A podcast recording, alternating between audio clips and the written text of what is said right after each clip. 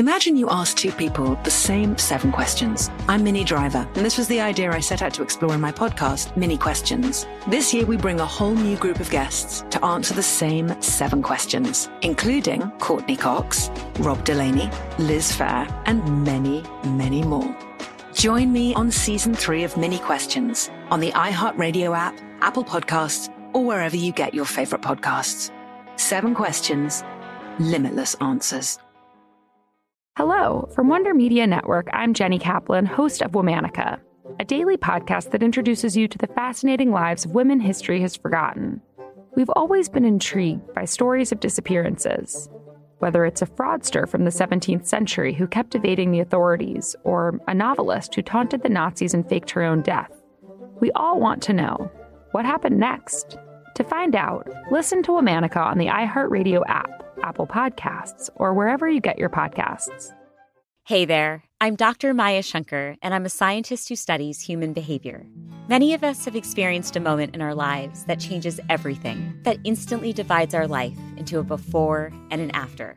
On my podcast, A Slight Change of Plans, I talk to people about navigating these moments. Their stories are full of candor and hard won wisdom. And you'll hear from scientists who teach us how we can be more resilient in the face of change. Listen on the iHeartRadio app, Apple Podcasts, or wherever you get your podcasts. Imagine you're a fly on the wall at a dinner between the mafia, the CIA, and the KGB. That's where my new podcast begins. This is Neil Strauss, host of To Live and Die in LA and I wanted to quickly tell you about an intense new series about a dangerous spy taught to seduce men for their secrets and sometimes their lives. From Tenderfoot TV, this is To Die For. To Die For is available now. Listen for free on the iHeartRadio app, Apple Podcasts, or wherever you get your podcasts. Family Secrets is a production of iHeartRadio.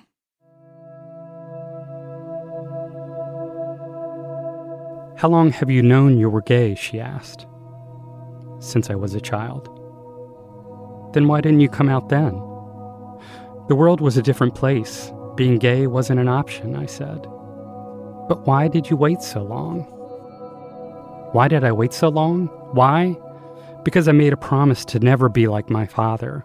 Because my mother fucked me up every single day by saying being gay was disgusting and that I would never be happy because I thought being gay was disgusting, and if I was gay, then I was disgusting, because I thought I would go to hell, because religion fucked me over by telling me my feelings were sinful, because I was broken, because I couldn't look at your sweet face and say, Sorry, Daddy can't live with you anymore because he wants to have sex with men. Because I thought your mother would kill herself. I lied for so long that I didn't know how to stop. I created an entire world. And how could I stop that from spinning? That's William Dameron, reading from The Lie, a memoir of two marriages, catfishing, and coming out. Bill's story is about a secret he did his best to keep from himself for most of his life. But as we all know, secrets don't like to sit quietly in corners.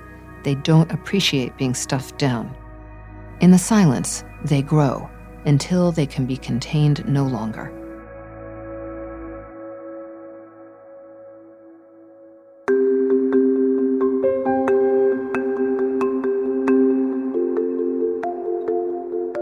I'm Dani Shapiro, and this is Family Secrets the secrets that are kept from us, the secrets we keep from others, and the secrets we keep from ourselves. I like to begin by asking you to describe the landscape of your childhood, where you grew up, the family you grew up in, what it was like for you. I was born in 1963 in Greensboro, North Carolina. It was very a southern town, very provincial. I think social mores and religion played very big in our family. My mother was Catholic and um, she stayed at home. My father was an attorney. I had three brothers. I was the second born. So it was a family that was very much a part of the social fabric. My mother was a part of the junior league. We were all into sports. I was not into basketball, but I was a swimmer. So um, it was all sort of about being that good citizen, I think. Tell me a bit about your in, like your inner life as a child, this boy growing up in Greensboro. I was the second born, as I said, um, three years behind my older brother. Uh, and I always looked up to him. And he was the basketball star. He was um, the kid who did so well. And, and, and that was sort of my childhood, is trying to look up to my older brother. And, and I specifically sort of remember him sitting on the corner with him. And he said, You know, all I want in life is two cars, a house in the suburbs, 2.3 kids. I knew I was different. Um, but I knew the dream or the desires and thoughts that I had couldn't be the same. I couldn't give voice to what those were. So I sort of adopted his dream as my dream. I went to a Catholic school. Um, we all did. Uh, we attended church every Sunday. It was very important. Uh, I remember once our car ran out of gas on the way to church, and instead of stopping to get gas, we walked the rest of the way to church. So that was kind of an important part of our lives. Well, and so interesting the idea of being quote unquote normal, being average, being like everybody else. Exactly. That being um, that being a goal, that being something to aspire to. It was. It was a goal um, to be like all the other kids. And it's funny when you're a kid, you know how the other kids are, but also you don't really know what their secret thoughts and desires are. So as a child, you don't really know that until you learn it or you say something out of character and then quickly something said, oh, that's not what I'm supposed to say or be like. I remember playing with some neighborhood kids the rest of them were playing football in the backyard, and there were two other boys that had a football, and we were being kind of silly and, and walking the football down the driveway and sort of dancing behind it. And I remember one of the mothers saying, Y'all are acting like a bunch of girls. That kind of stuff stays with you, doesn't it? It does. Yeah. It's so interesting, too, just generally the nature of childhood, because no kid wants to be different. And yet, every kid, every child has an inner life. Um, but the idea of sharing that inner life is too scary. It doesn't happen. And so there's that feeling of um, nobody else feels the way I do, which is, of course, where literature comes in. Right. Because then when we read, we discover that there are these characters who feel just like we do and have inner lives that are so similar to ours. But there's such an isolating feeling, I think, that is universal in childhood, but more so when there's something within you where you really do feel like you're different from the larger group that's trying to be quote unquote normal, average. Tell me a little bit about your mother. I can see looking back now that she really wanted the best for all of us. She wanted us to excel at everything that we did, whether that was jobs or sports, um, or for me, I played the piano as well. So it, was really important to her that we presented our best image um, to our family and friends and society. And there was sort of one image to portray that, that was the best. In the 60s and 70s, there was no internet. So there was no sort of way of finding different people or connecting to other people. You only knew what was happening in the town that you were in, in that small radius. And my mother was very much that way. Tell me a bit about your dad. My father was an attorney, um, and he was a litigator. So I think he used up all his words during the day in court. When he came home, he was a man of very few words. Uh, he came home, dinner was on the table. We did have one sort of fun thing. When he came home, sometimes he would have chewing gum in his pocket. We would all sort of punch each other and run to the door to be the first one there to grab the chewing gum out of his pocket. But then we would sit down at the table. My mother would have dinner ready. He would drink down scotch very quickly.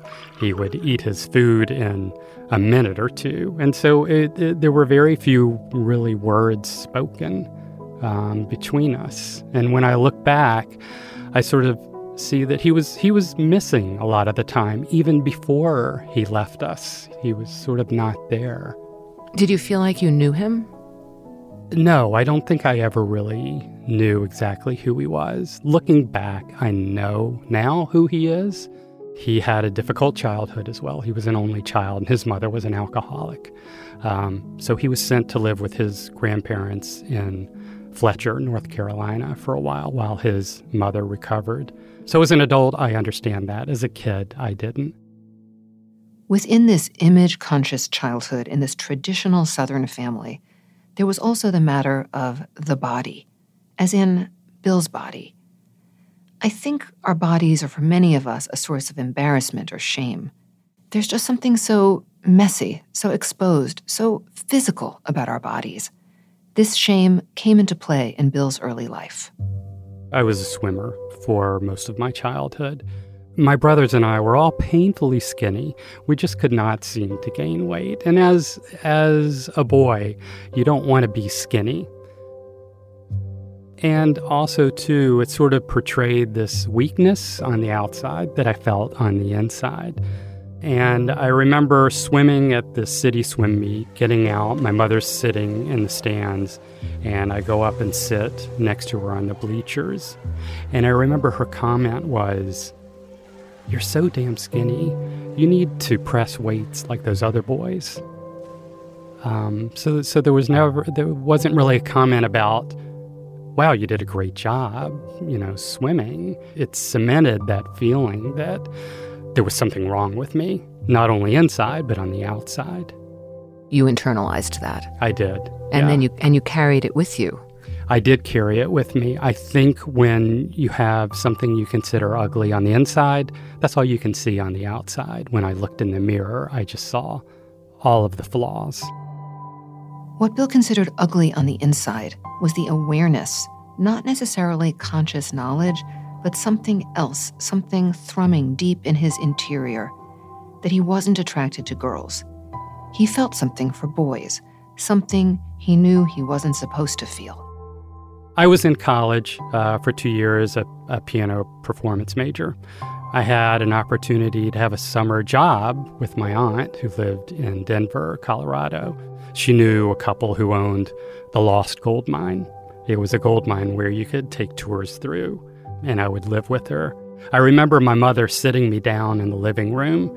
Uh, she was a nurse, so she was wearing her starched nursing whites, and she sat down and said, Okay, Bill, I want you to know that your aunt is, and she lowered her voice, a lesbian, because you couldn't say that out loud. It was almost like it was a curse word. And she said to me, I want you to promise that you won't let Sheila change you. I said, Okay. And I'm still not quite certain why she let me live with her. If she was so afraid, she must have had some sense of of who her son was, but she still let me live with her for that summer. So two questions. One is you you had a consciousness that you were gay at that point. Yeah, did, I don't. Did you have language for it? I didn't have language for it. You're exactly right. I, I could not say in my head that I'm gay, and and I never did it just wasn't how I identified, and it wasn't an option. I knew it wasn't an option, but I knew I had these thoughts and desires. So I lived with my aunt for the summer. The Lost Gold Mine was owned by a couple of gay guys, and it was a great summer. She eventually took me to my first gay bar in Central City, of all places, which is such a conservative bastion. So we went into the bar. I met um, a friend of hers, Don, who was 23. I was 19. I had a, a few drinks. We walked out to the parking lot, and it was the first time I kissed a man. And it was the most amazing feeling. It was right and it was wrong. And I knew that could never happen again. So now you're 20 and you're back from your summer. Yes, and as a matter of fact, that summer too, I remember I um, got a gym membership in Denver and I went to the gym as well. So I was a little more fleshed out too. And so I was actually feeling good about myself for sort of the first time. And it felt good to have, you know, two or three months of just being myself. But I came back to North Carolina and I knew I had to tell my mother. I knew I had to let her know that you know, the things that she said and the things that I heard about gay people were wrong. I, I still was not strong enough to say, Mom, I'm gay.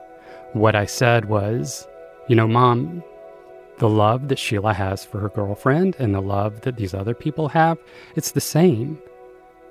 And she was immediately incensed and said, "No, it's not. That's disgusting. It's it's not." Were her views informed primarily by her Catholicism or by community and culture or all of the above? All of the above. Yeah, I have actually spoke, uh, you know, talked to her, interrogated her a bit since. It was taboo. That's what she told me. It was taboo, and I didn't want you to experience that pain. You know, the world would never alter, so I had to. So now you're back from your summer and you're feeling pretty good about yourself. You've you've been able to be yourself for 3 whole months. What happens next? I was thrown right back into this was 1983. So I was thrown right back into society in North Carolina. When you escape 1700 miles away from home, you feel this freedom. But when you come back, it's sort of like the humidity of a southern summer. It's oppressive, and you start to feel it. And there's your church again, and there's all the people you know. And here was my mother saying, this is wrong. This is disgusting. You're never going to be happy. And it wasn't just a one time thing. It was sort of a, okay, let's talk about this. As I came home from school every day, do you want to talk to the priest? Because the priest can help you. Do you want to be a woman too? my mother asked me. Um, and I just, it was immediate. It was like, okay, this, this is wrong. This is not good. Also, at the same time, the AIDS epidemic had become national. It was hidden for, for so long.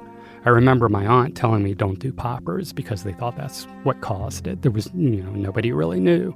But suddenly it was on the news and men were wasting away. And here was my body dysmorphia coming again. Okay, this is gay. People are getting skinny and wasting away. And and so it was the combination of all that guilt and shame and being back that sort of drove me back into the closet. We're going to take a quick break. We'll be back in a moment.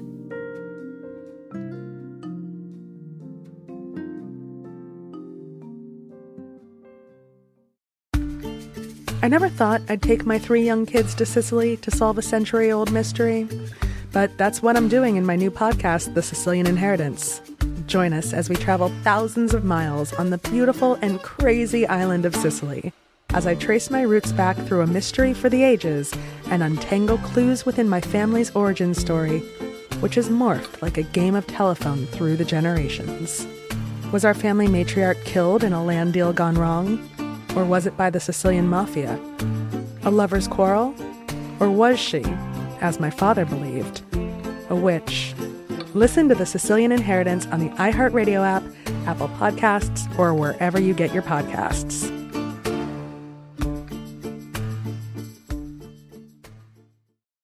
Hey there, I'm Dr. Maya Shankar, and I'm a scientist who studies human behavior. Many of us have experienced a moment in our lives that changes everything a moment that instantly divides our life into a before and an after. On my podcast, A Slight Change of Plans, I talk to people about navigating these very moments. The last couple of years has been the hardest season of our marriage for sure. I'm surprised our marriage survived it. I think we both are. I think we both were barely holding on. Mm. Nothing compares to how hard this is. Their stories are full of candor, awe, and hard won wisdom. And you'll hear from scientists who teach us how we can be more resilient in the face of change. True behavior change is really identity change. Every action you take is a vote for the type of person you wish to become. Listen to A Slight Change of Plans on the iHeartRadio app, Apple Podcasts, or wherever you get your podcasts. Danielle Moody here, host of the Woke AF Daily podcast. We've been with iHeart's Outspoken Network for a year, and what a year it has been. Every weekday, I navigate our rapidly changing world alongside our series of fabulous expert guests. As we head deeper into 2024 and yet another life changing election cycle, Woke AF Daily is here to keep you sane and woke. Woke not just to the latest headlines, but also to the collective power we all have. Woke to the need to build community with those around us. Woke to how to avoid burnout. And woke to the ways we can all find joy in the madness. Make Woke AF Daily with Danielle Moody your podcast destination for 2024 election news and analysis. And tune in to hear the ways I am working to stay grounded amidst it all. Listen to Woke AF Daily Season 5 on the iHeartRadio app, Apple Podcasts, or wherever you get your podcasts.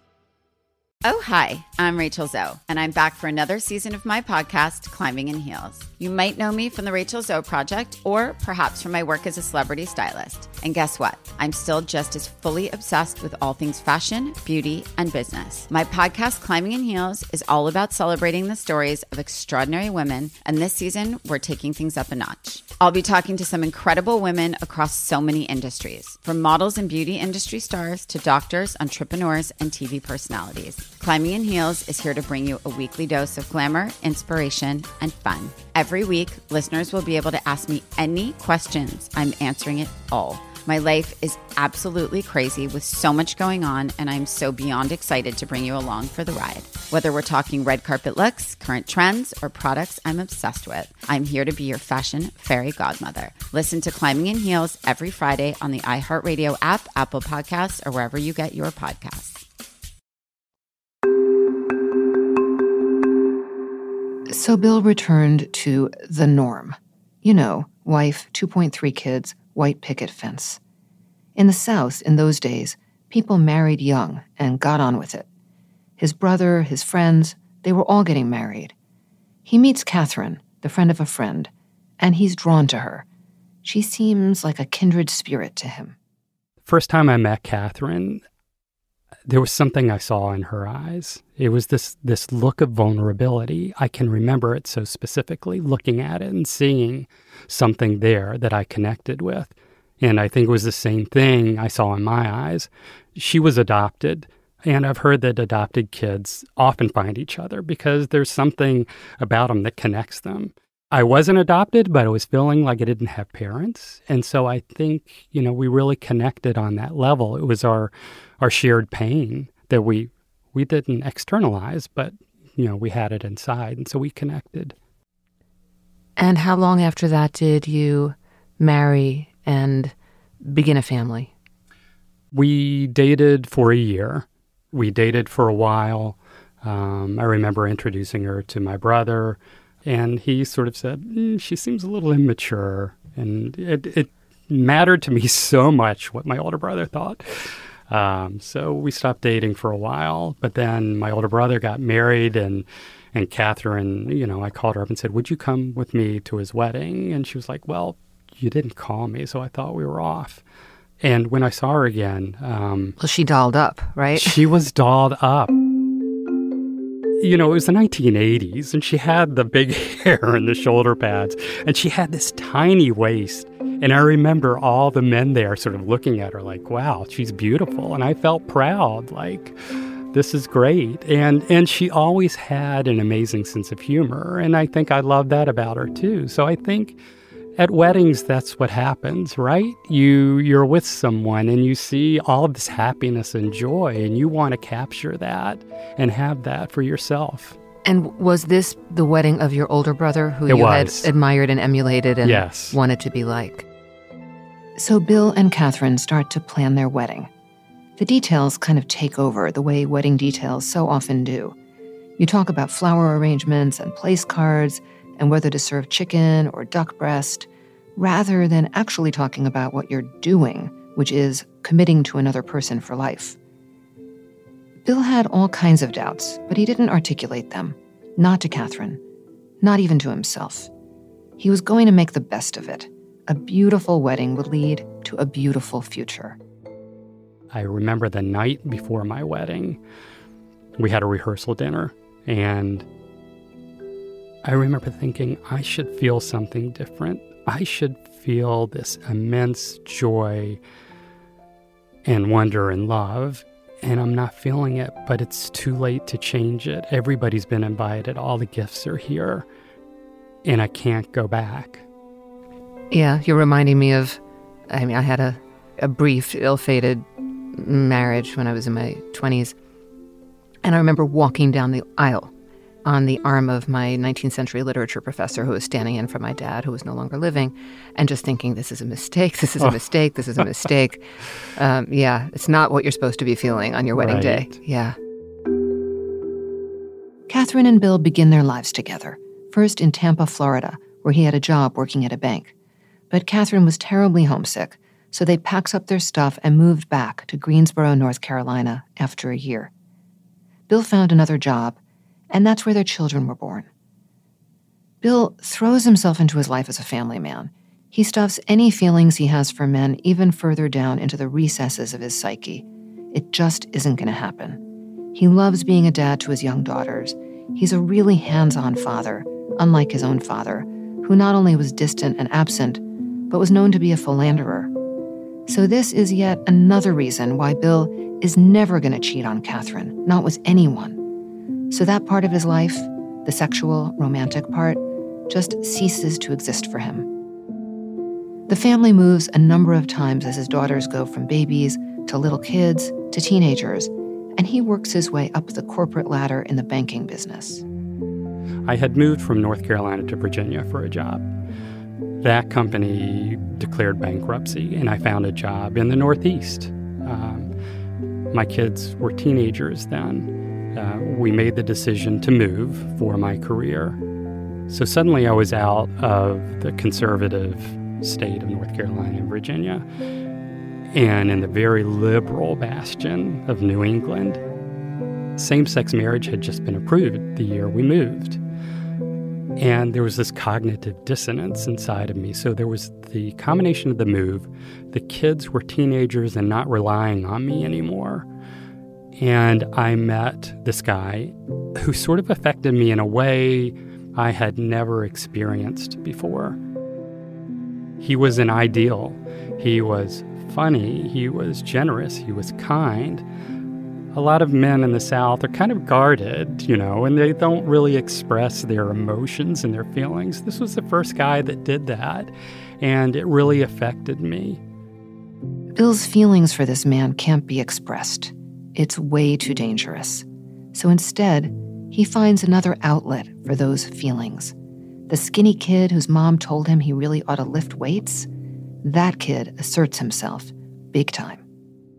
So I began to feel those feelings, and it became stronger uh, because of all of that. I was still feeling like that skinny, ugly kid, and I wanted to sort of shore up the outside to help shore up what was crumbling inside. So I began going to the gym working out. It was an obsession. It was a way to control something in my life when everything else was spinning out of control. And I remember the first time sort of clicking on the buy for steroids on the internet. And it was like, all my life I've been the good boy. I'm going to do something now that is just for me. I'm going to control this thing. And how did that play out with the steroids? And within your I mean, you're you're living this family life. You're in this house. You've you've got Catherine. You've got your daughters, and you have this other life, this secret life. This sort of like a double secret life. It's a secret on top of a secret. It is. I remember getting them in the mail, and Catherine and the girls were sleeping. Uh, it was a Saturday morning, so I got up and I had planned it all out. I had printed out um, how to do a steroid cycle stack. I did all my research. Like the internet was the greatest teacher. Looking back, of course, now that's so foolish, but you know, I felt like, oh, I verified it with several different sources on the internet. It was foolish. I got this in the mail. I had no idea who the supplier was, except it was someone in Eastern Europe. I actually, in order to get the steroids, my father had died and he left me an IRA, and I needed to cash a check every year. And I used that money to buy the steroids, and I wired it to the supplier. I went down to the bathroom, closed the door, and I remember looking in the mirror thinking, all right, am I really going to do this? Is this what I'm going to do? And I filled up the syringe pulled down my pants, stuck it in, pushed the plunger in, and then pulled the needle out. And I sat there waiting, thinking, how fast is this going to work? Is this going to make me strong right away? Is it going to cause a heart attack? Of course, none of that happened. Um, but over the weeks, it became more of an obsession. And then I began to see the scale move from 155 to 160, 165 to 170, and I became really hungry, finishing my plate, finishing the girls' plates. It's interesting because I was spiraling down, but somehow Catherine was becoming stronger in a way. I'm not sure if she saw, okay, something's terribly wrong with her husband. Um, but she had struggled for a while, you know, in finding her birth family and, and all the results of that. But she started to sort of question me, like, what's going on? Like, you're a lot bigger and like you're going to the gym all the time. Is you'd tell me if something was wrong. And of course, I was like, no, no, I'm just stressed at work. And this is just my way of uh, just beating the stress.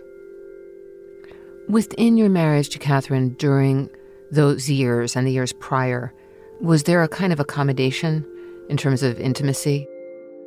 Catherine um, struggled for a while with, I'll call it sadness, just just to call it that. Um, she was adopted. She found her birth family, who was wonderful. It was a wonderful birth family, and as it turned out, her birth mother married her birth father, and they had another child. So she was given up so that she could have a two parent family. Her adopted father died when she was five, so she didn't have that. But here was this family that gave her up who did have that, and a sister, and that, and she struggled with that. She always wanted a family that would sort of choose her and not regret their decision. So she struggled a long time, and so our intimacy in the beginning, it was we were very intimate. As the years progressed, it became less and less frequent. And I would say, oh, this is what all married couples do. This is what happens to all married couples. And because she was struggling with some of this sadness too, she was less frequently interested in it. So I think that was sort of the accommodation. But there was certainly times where she would say, Why don't you ever kiss me? Why don't you kiss me the way we did when we dated? You know, I shouldn't be the one who's initiating it all the time. This is what she said. And I would listen to that and say, okay, I've got to make a note to make sure that I do initiate it. And I, I do that. But I'm sure in her mind, it was always playing behind it that there's something wrong. And is that thing that's wrong me? And so I think she began to think there was something wrong with her, which was extremely painful for me because I knew what was happening and I was causing her to feel less desirable. And you loved her. I did love her. That love comes through so strongly in Bill's memoir. His bond with Catherine may not have been romantic or sexual, but it was love. So it would be a painful thing to know you're causing the person you love pain, or that she's blaming herself for something that's got nothing to do with her.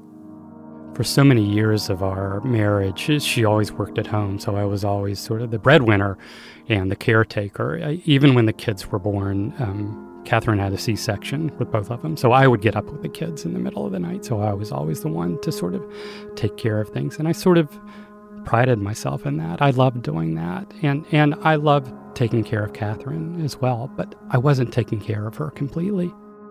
So this period of time where your body is changing, there is a moment where Catherine finds the the steroids. Yeah, the way that that happened is I would I she was beginning to doubt, of course, because no man goes from 150 pounds to 195 pounds and suddenly has acne on his back. There was a package that came uh, in the mail well after Christmas. Um, and I had told her, you know, I might be getting stuff in the mail and it might be a Christmas gift, so don't open it. Clever. she did. She, she saw this package. It was from Moldova. And um, I, she told me, well, the writing was sort of so interesting and intricate. And when I opened it up, the vial of steroids was wrapped in this newspaper that was very intricately wrapped. And so she thought, oh, it's a gift. You know, the girls were with her. And she's like, should we open it? My daughters were with her. And they opened it. And unfortunately, it was all of them that discovered sort of this vial of amber fluid at the same time. So when I came home that night, she actually called me at work and said, All right, you need to come home now. We're going to pause for a moment.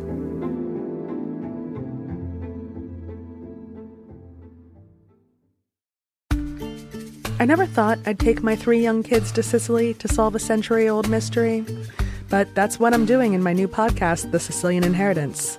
Join us as we travel thousands of miles on the beautiful and crazy island of Sicily as I trace my roots back through a mystery for the ages and untangle clues within my family's origin story, which has morphed like a game of telephone through the generations. Was our family matriarch killed in a land deal gone wrong? Or was it by the Sicilian mafia? A lover's quarrel? Or was she, as my father believed, a witch? Listen to The Sicilian Inheritance on the iHeartRadio app, Apple Podcasts, or wherever you get your podcasts.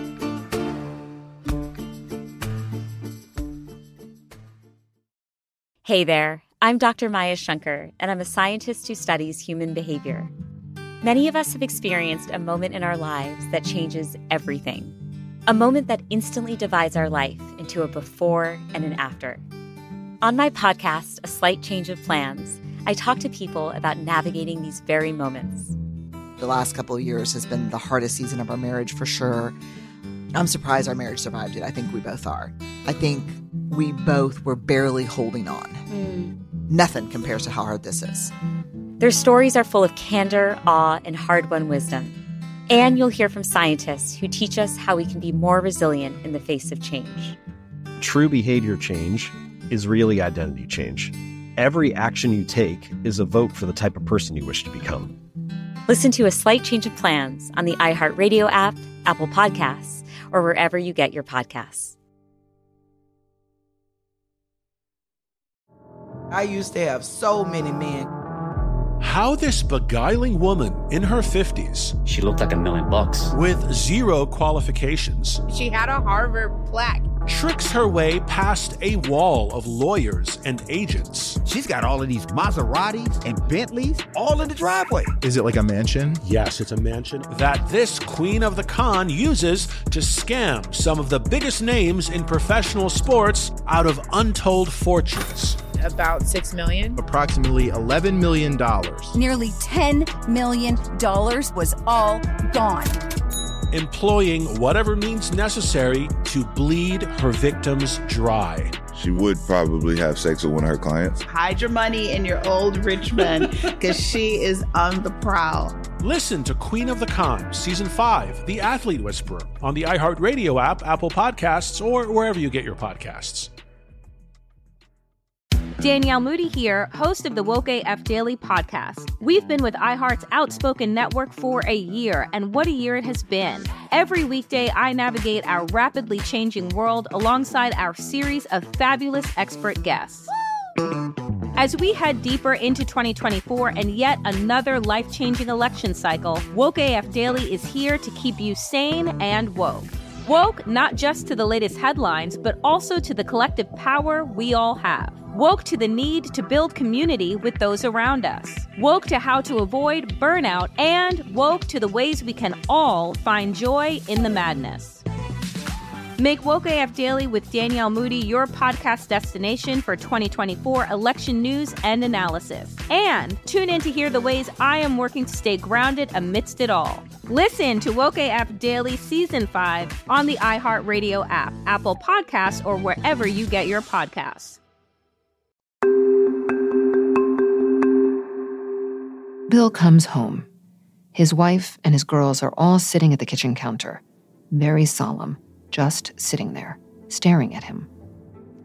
Catherine opens up her hand, and in her palm is the vial of steroids. At first, Bill's just plain angry. She opened his mail, violated his privacy. He knows this is the wrong response, but he just can't help it. His daughter Claire says, I think I know where the rest of his stash is. She's noticed that Bill has always been protective of his work bag. He doesn't let it out of his sight. She grabs his bag, pulls out a brown paper bag filled with syringes, and Catherine, Catherine confiscates it all. It must have been a terrible feeling on top of a terrible feeling, because those steroids are the only way that Bill is managing to control his shame, guilt, and desires. So, how long after this does she confront you and straight out ask you if you're gay? It took a couple of months after that, actually, before she confronted me. It's so interesting because I think we only ask what we're ready to know. And it would seem so completely clear once that discovery of the steroids were made, plus everything else that had come before, that that was the case. But it seems like she couldn't take in more than she could handle until she was able to ask the next logical question. Right. She had to be prepared if she asked that question for what the answer was. And that answer might destroy everything she always knew. So I think it was a, a, series of steps to discovering what the true nature of the secret was.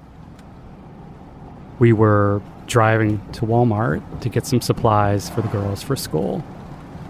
And I could see she was very quiet and, and she was mulling something over.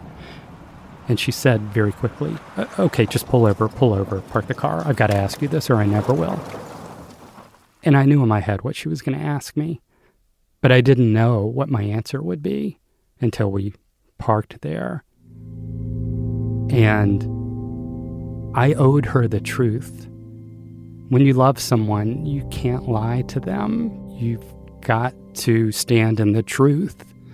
And even though I knew it would destroy everything I built, because everything was built on that lie, everything, I owed her the truth.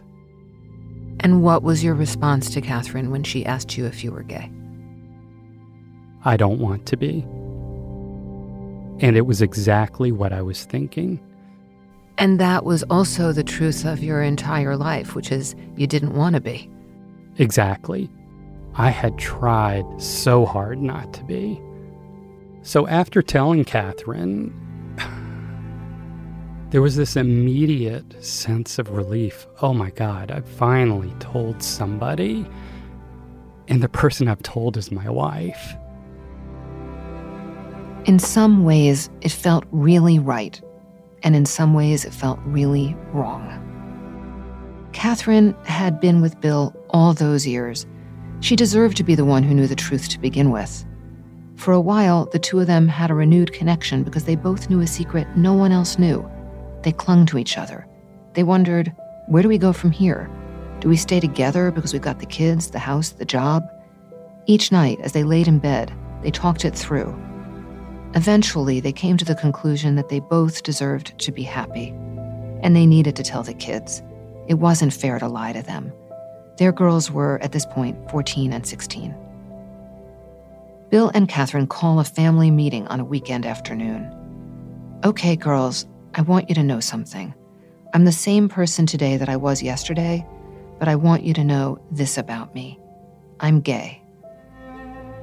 It was the thing he never wanted to say to them to anyone. Well, that makes sense, one of them says.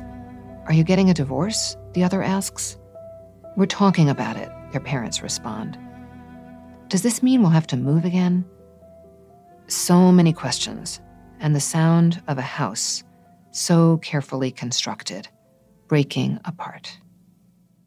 You wrote a really beautiful modern love column in the New York Times about the last time that Catherine cuts your hair.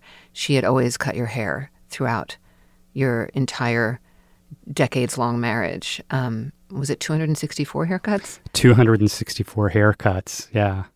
And it's this beautiful piece about her giving you the last haircut. You know it's going to be the last haircut. And actually, you ask her to just shave your head.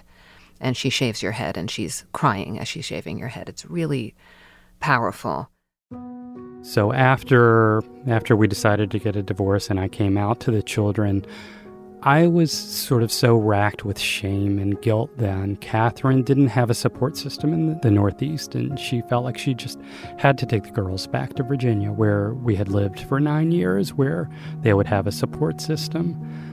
So she had moved back, and, and I helped them buy a house, and I set up the house, and I would go back every weekend using all these miles uh, to spend time with them, to set up the house, to get things ready. And finally, after a while, Catherine had had enough. Like, we can't keep pretending. You can't keep coming back here every weekend and pretending that we're a married couple. It's too hard on me. I've got to move on. Um, and she had always cut my hair. Nobody else had cut my hair. I don't know why I was so particular about it.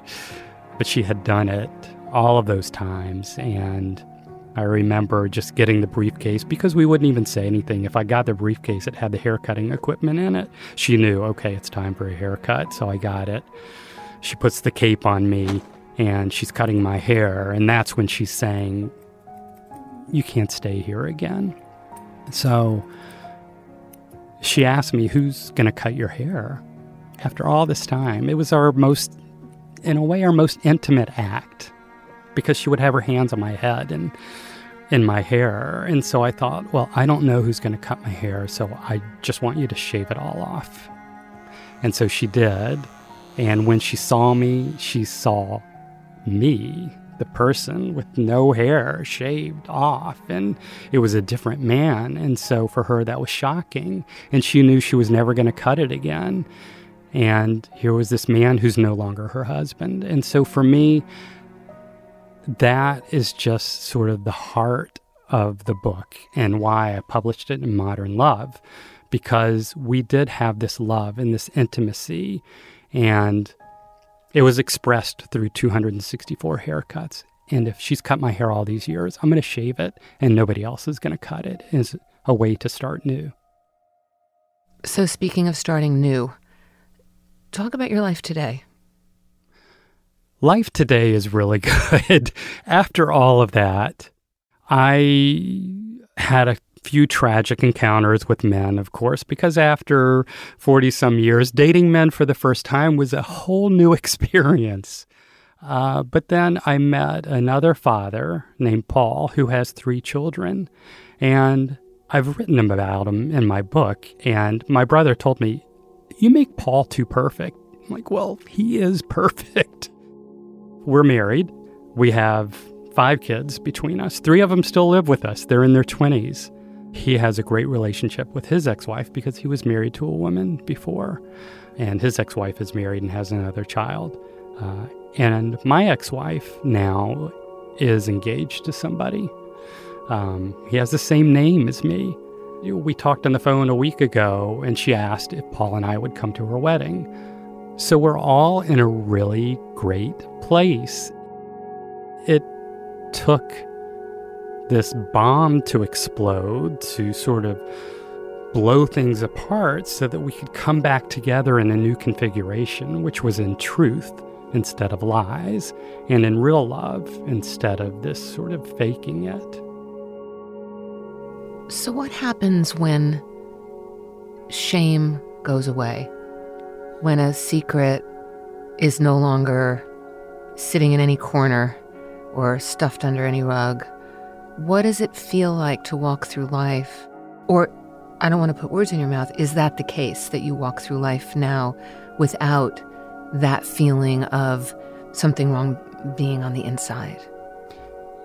You're exactly right. It is. It's gone away. You have an energy you never thought you would have before. You don't have to hide pronouns. You don't have to hide, you know, when you're in the closet, it's not just a part of you, it's all of you. And when you step out of that, you can suddenly see things so clearly. And I always wanted to write, but I couldn't write because my words weren't authentic. Now I had this sudden creativity and this energy, and I'm writing and reaching out to people who are in the same situation and helping them.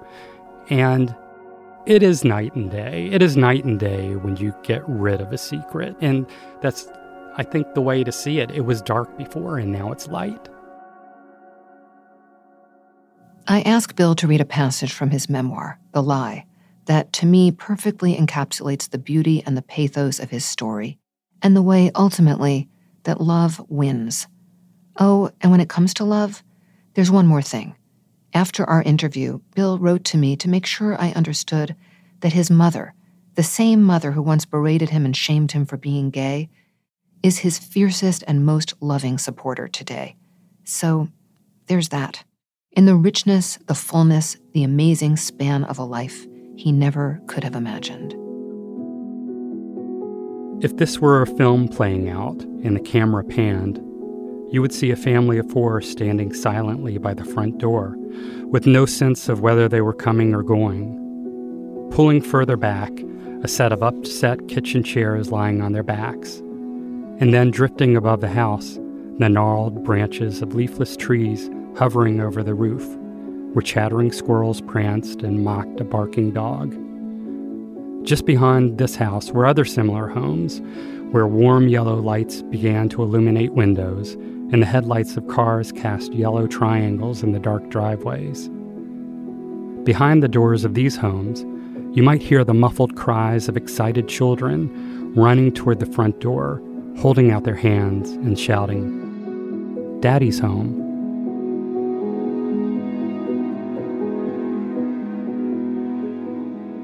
I'd like to thank my guest, William Dameron, for sharing his story today.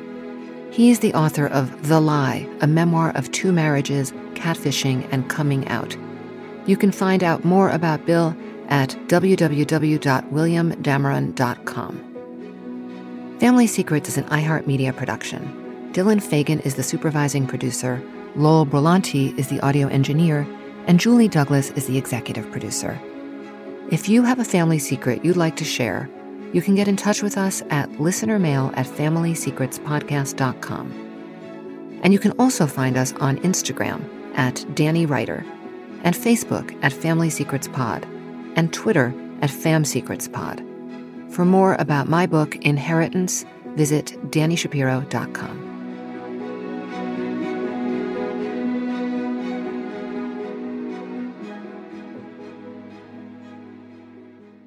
For more podcasts from iHeartRadio, visit the iHeartRadio app, Apple Podcasts, or wherever you listen to your favorite shows.